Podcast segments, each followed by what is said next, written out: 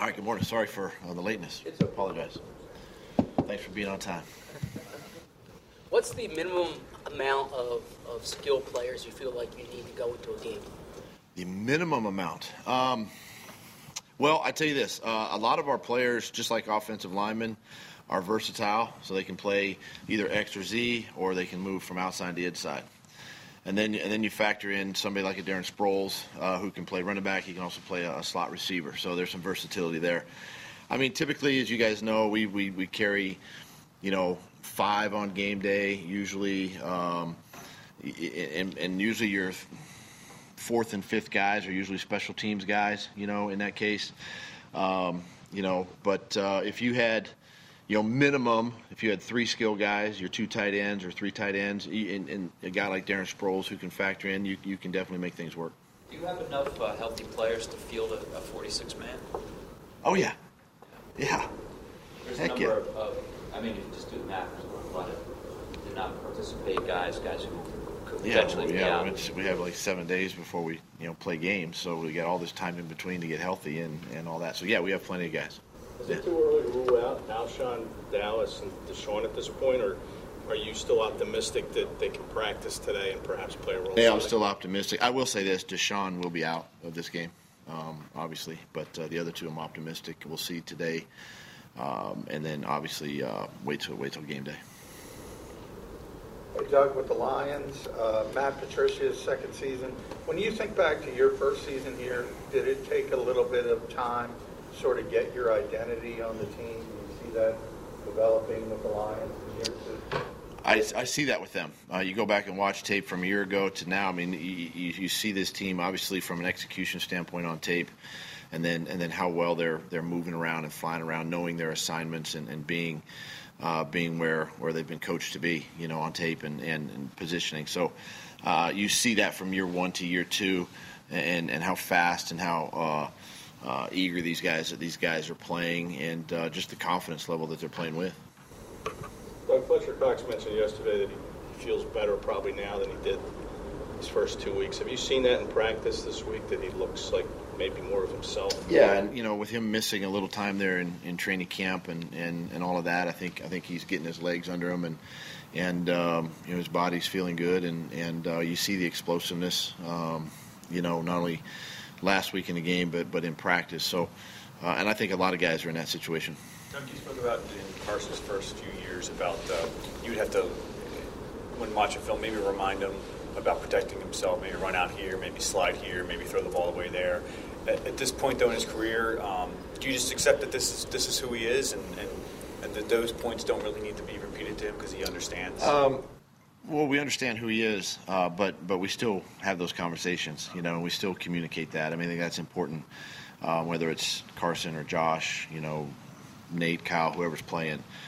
We still have to have those conversations and just as friendly reminders to them to protect themselves. What are his, how receptive is he?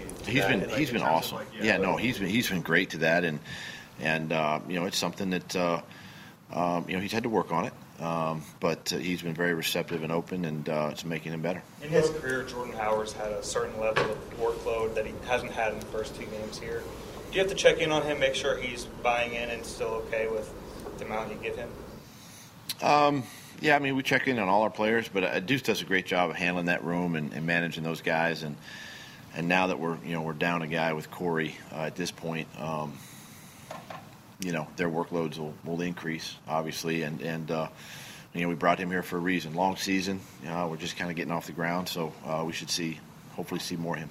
So with another game coming up on Thursday, like, how much do you take that into account, you know, when deciding about guys like Alshon or Dallas or some other guys? Yeah, I mean, it's tricky. You know, you got a couple games here, pretty quick. So you got to be careful. I mean, because, you know, really, with the season being this young and this early, with a lot of ball left, you got to be smart. But at the same time, if they can help us and give us something, I want that too, you know, for the football team. But you know, we take all that into consideration when we make these, you know, game time decisions. You've made midseason changes at left guard each of the last 2 seasons. Isaac didn't have his best game against Atlanta. How do you know when it's time to make a switch? It's not time. How do you know when it is? You know, I think you just if it. Here's what I know: everybody's going to have a bad game, right? One game does not decide somebody's season. Am I supposed to bench Nelly for dropping a pass, or Zach Ertz for not getting the first down, or you know what I'm saying? I mean, you're not going to do that. It's not going to define Isaac. It's not going to define our season. So one game to me doesn't determine if we need to make a move at any position on the team. So when you've done it in the past, is it more cumulative than? If you go back to my first year with Nelly, for instance, it was cumulative. It was over multiple weeks, and just to separate him at that time and how he's recovered and bounced back from that. So it's definitely for me it would have to be a repetitive thing or an injury thing. But in this case, got so much trust and ability and skill in Isaac. Not at all. As far as your desire to play more 12 personnel this season, was that based on how you like the way the offense functions from that look, or to get Dallas on the field more? Yes. Which one? Both. Okay, so and the reason I ask is when Dallas is not in there, do you still like 12 personnel, or is that merely a way to play Dallas? Well, yeah, it is a way to play Dallas. It's a way to play both he and Zach, obviously. And sometimes, we have to go in when we start game planning for teams. Matchups become big, as you know. And so, are they playing a big nickel on defense? Are they playing their base defense, regular nickel? What are they doing structurally on defense, and how can that? And that's just not in the passing game. That helps us in the run game. When they got a little bit lighter, smaller box. So. Those things we take into consideration. Obviously, we want Dallas on the field as much as we can, but we also know we got three good skill guys on the perimeter that we want on the field at the same time. So, it is a balancing act. We take all that into consideration each week because they're all explosive and dynamic players. Doug, what is it about Stafford that he's got he's in the top 10 of fourth quarter comebacks, of NFL players? What is it about him? What qualities are there that make him, that type of guy? Yeah, I think, he's obviously developed over time, being a leader of that football team and playing the quarterback position. As we know, his arm strength is really good. Being able to, especially at the end of games, being able to make all the throws. He has the capability of extending plays with his legs once he's out of the pocket. And just has a mentality of winning. I mean, that's just he's got a demeanor of finishing football games, and he did that to us, a few years back. And it's something that with these types of guys, these quarterbacks, these good quarterbacks like this, it's a you got to play for 60 minutes, and you got to continue to play each down. You can't lose your focus on any one particular play and. These guys will find a way to beat you if they can. When you evaluate quarterbacks, how do you quantify toughness, and how do you balance, being tough versus being? Well, I think there's, you're talking from a physical standpoint, not a mental standpoint. Being able to take hits. Well, the stuff. You can obviously check that on tape. You watch games and you see them take shots. Do they stay in the next play? Or are they coming out?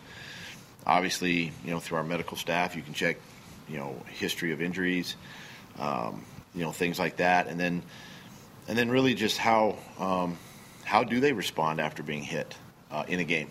What does the coordinator or the play caller call the next time or the next play after taking a shot? Are they going straight to the run, or is he putting it right back in his hand? Same way with maybe throwing an interception, you're going to put it right back in the air. Or you're going to run the football. So there's ways of checking that, and then really too when you're visiting with these kids, coming out of college, and you're talking to them, you just have a sense that this guy has a demeanor about him and a toughness about him that you like. Earlier in the week, Mike Groh talking about Miles Sanders. Maybe sometimes you'd like to see the foot in the ground a little bit more quickly. Do you think that's fair? Have you seen some uncertainty from him, and do you just think that's an experience thing? Or? It's a fair statement. It's experience, comes to experience. And he and I spoke during the week of practice this week, and and I was just kind of going back through a couple plays in the game, and he once he saw it on tape, he knew it. He even knew it in game last week. You know, I think JP got a hold on one that he bounced outside. And listen, holes in our league, the hole isn't going to be, you know, where you can drive a truck through it. It's going to be tight, and so, you know, he has the ability to slither through there, and that's what we want him to do, and we want him to see that, and that just comes with more time on the field, you know, more snaps, more reps. You mentioned a guy like Alex Ellis, you know, you promoted him from the practice squad and everything. You know, if he has to play on Sunday, if Goddard can't make it, I mean, like, what kind of things do you expect from him? I mean, what's he been like going from practice squad to the roster and back? You know, and that's a challenge for him, you know, to be in and out and back in. But he's handled it extremely well. This is a tough kid. We saw that in preseason when we brought him in, some of the tough plays he made, the tackles he made on special teams, and it caught our attention right away there. He's a tremendous worker in practice. He studies the game plan. And, you know, if he gets an opportunity this week, I mean, we've got him in spots to, you know, obviously the blocking part where you lose if Dallas can't go, for instance. I mean, he kind of replaces that just a little bit. And then he has a role on special teams, you know. So he's a core team player that, you know, he's got that body type that Dave Phipp likes and we like on special teams. And, you know, you can win games with guys like that because sometimes they may not be always the most talented, but they got a lot of heart, determination, will, desire, and they want to succeed, and that's who Alex is. Okay.